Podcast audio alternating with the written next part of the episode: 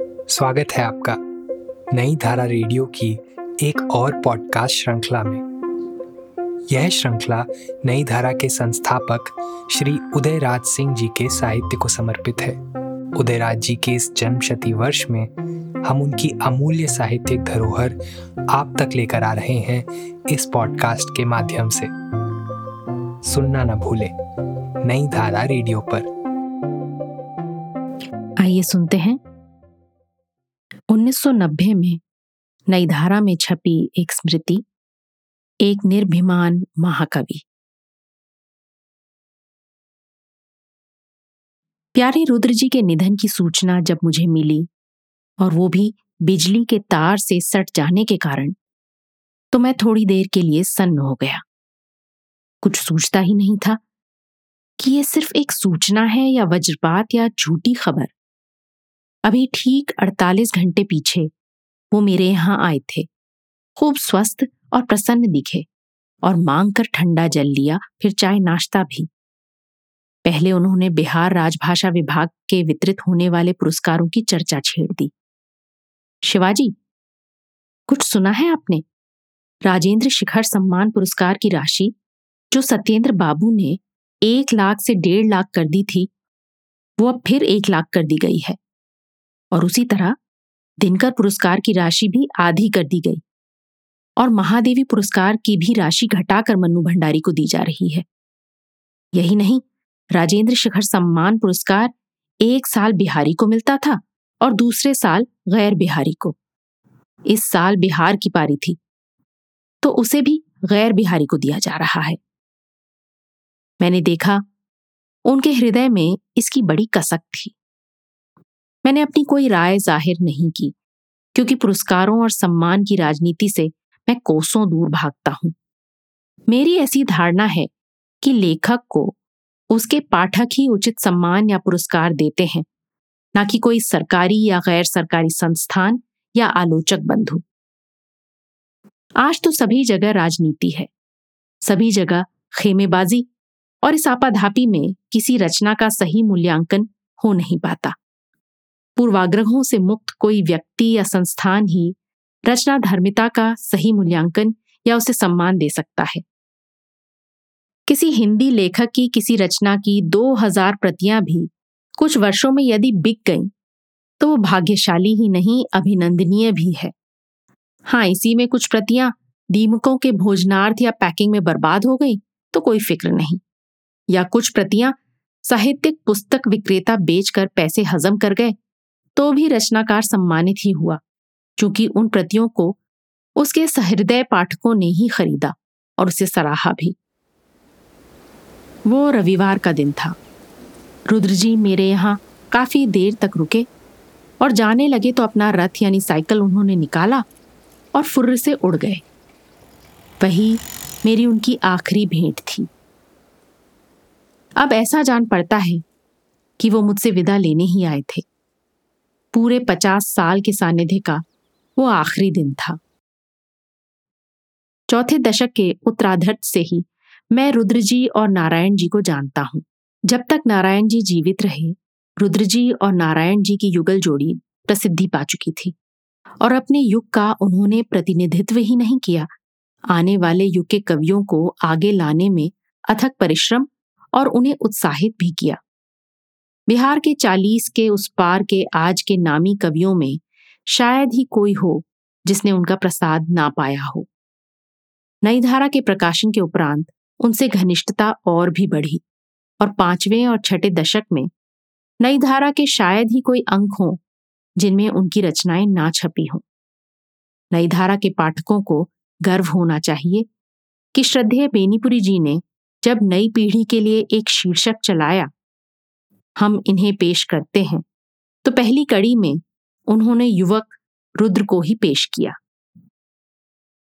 वे युग कवि सम्मेलनों के युग थे और राजा राजेश्वरी साहित्य परिषद सूर्यपुरा के वार्षिक उत्सव के जलसे में आयोजित कवि सम्मेलन में नारायण जी तथा रुद्र जी बराबर सूर्यपुरा पधारते और उनके साथ किशोर जी तथा अन्य युवक कवि भी वहाँ जाते। उन दिनों उनकी कविता भोरे गोर छहरिया भैरवी जगा रही, ग्रामीण जनता बार बार सुनती और तालियों से पंडाल गूंजता रहता।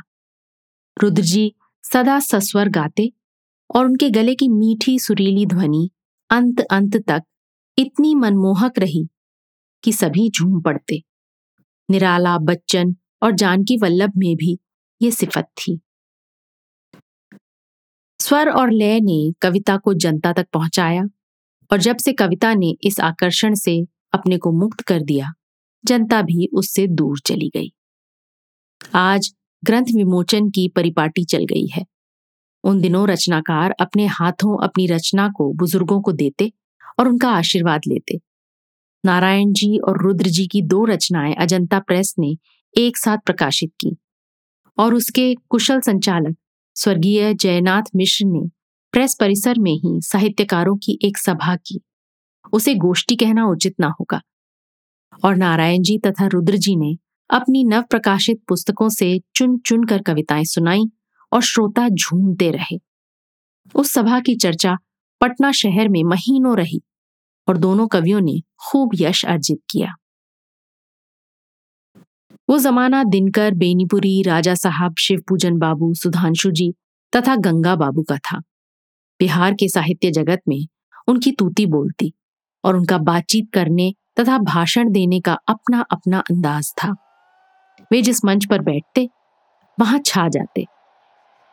राजा साहब को देखकर श्रोता उतावले हो जाते और समय के पहले ही शोर करने लगते, राजा जी राजा जी।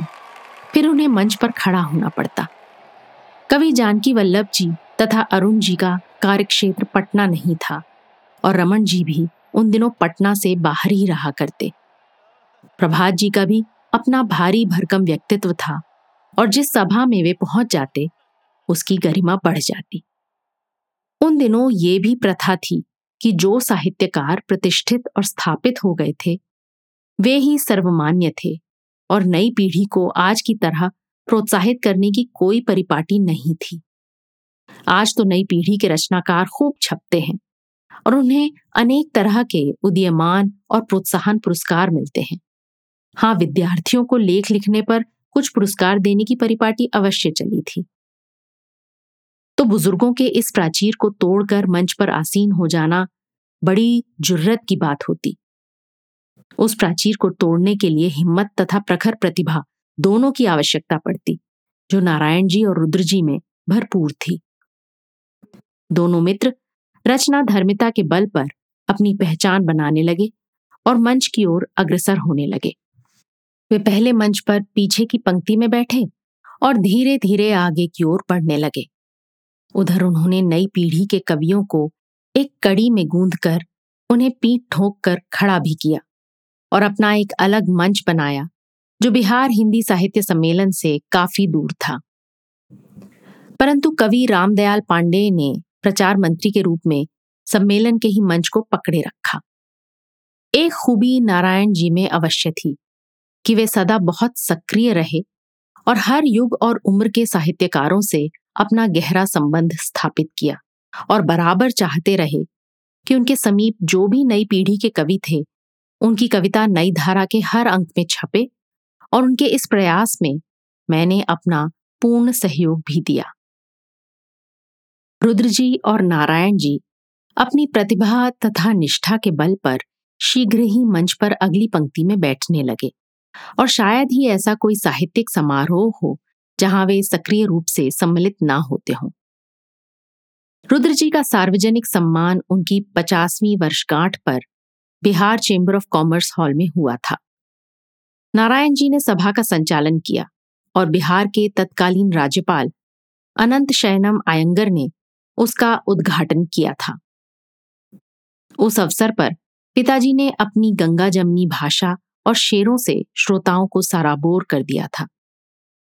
उस समय रुद्र जी के चेहरे की मुद्रा देखने लायक थी। कभी सकुचाते, कभी अभिभूत हो जाते और कभी श्रोताओं के साथ ठठाकर हंस भी पड़ते। फिर जिस सभा के सूत्रधार नारायण जी हों, उसके क्या कहने? हर वक्ता पर उनकी टिप्पणी कमाल की होती और हमारे शंकर दयाल जी भी उसी जानदार व्यक्ति के चेले हैं। इस कला के वे ही आज माहिर हैं। उन्नीस सौ उनहत्तर में नारायण जी की असामयिक मृत्यु ने रुद्र जी को बहुत आघात पहुँचाया। चुपचाप इस दुख को उन्होंने सह तो लिया, मगर उन्हें वे कभी भूले नहीं। वे अकेले हो गए। उसके उपरांत रुद्र जी ने अनेक आघात सहे, एक से एक भीषण। पत्नी वियोग का असहाय दुख सहना पड़ा। एक दामाद के निधन का भी दुख सहना पड़ा। और अंत में एकमात्र पुत्र का भरी जवानी में बैडमिंटन खेलते हुए घायल हो मृत्यु के मुख में चले जाना एक ऐसा आघात था जो उनके बर्दाश्त से बाहर हो गया। यही नहीं, फिर घर का कलह उनके लिए प्रतिदिन का सरदर्द बन गया। और अक्सर शांति की तलाश में वे मेरे यहाँ आकर घंटों बैठ जाते और अपने दुख की कहानी सुनाकर मन हल्का करते। मैं उनकी कथा सुनकर दुखित हो जाता, मगर गनीमत यही थी कि दिनकर जी को पारिवारिक आघात ने तोड़ दिया था और उनके असामायिक निधन का शायद कारण भी बना। मगर रुद्र जी को इन आघातों ने खूब झकझोरा अवश्य मगर उन्हें वे तोड़ ना सके। क्योंकि वे कुछ दिन पहले से ही आध्यात्म की ओर मुड़ चुके थे और किसी आध्यात्मिक संस्था से गहरी रूप से जुड़ भी गए थे।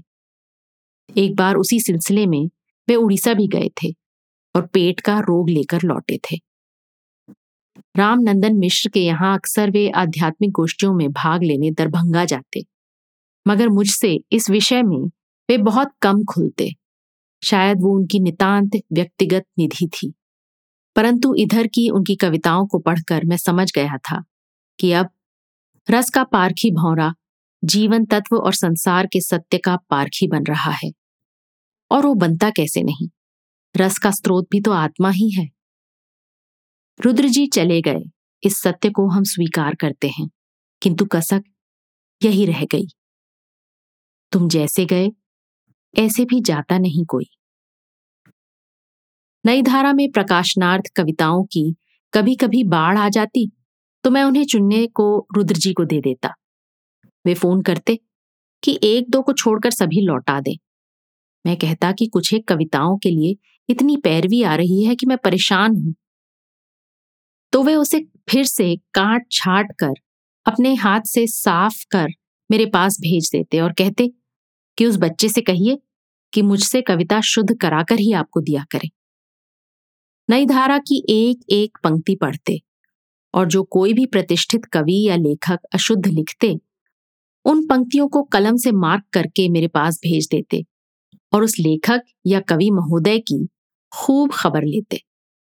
भला शुद्ध भाषा के लिए कौन अब इतना सरदर्द लेगा? तो ऐसा महान साहित्यकार बिहार ही नहीं सारे हिंदी संसार से उठ गया और छोड़ गया नई पीढ़ी को ये संदेश। फिराक ने लिखा है, अब तुमसे रुखसत होता हूँ। आओ, संभालो साजे गज़ल। नए तराने छेड़ो। मेरे नगमों को नींद आती है। रुद्र जी की स्मृति को प्रणाम।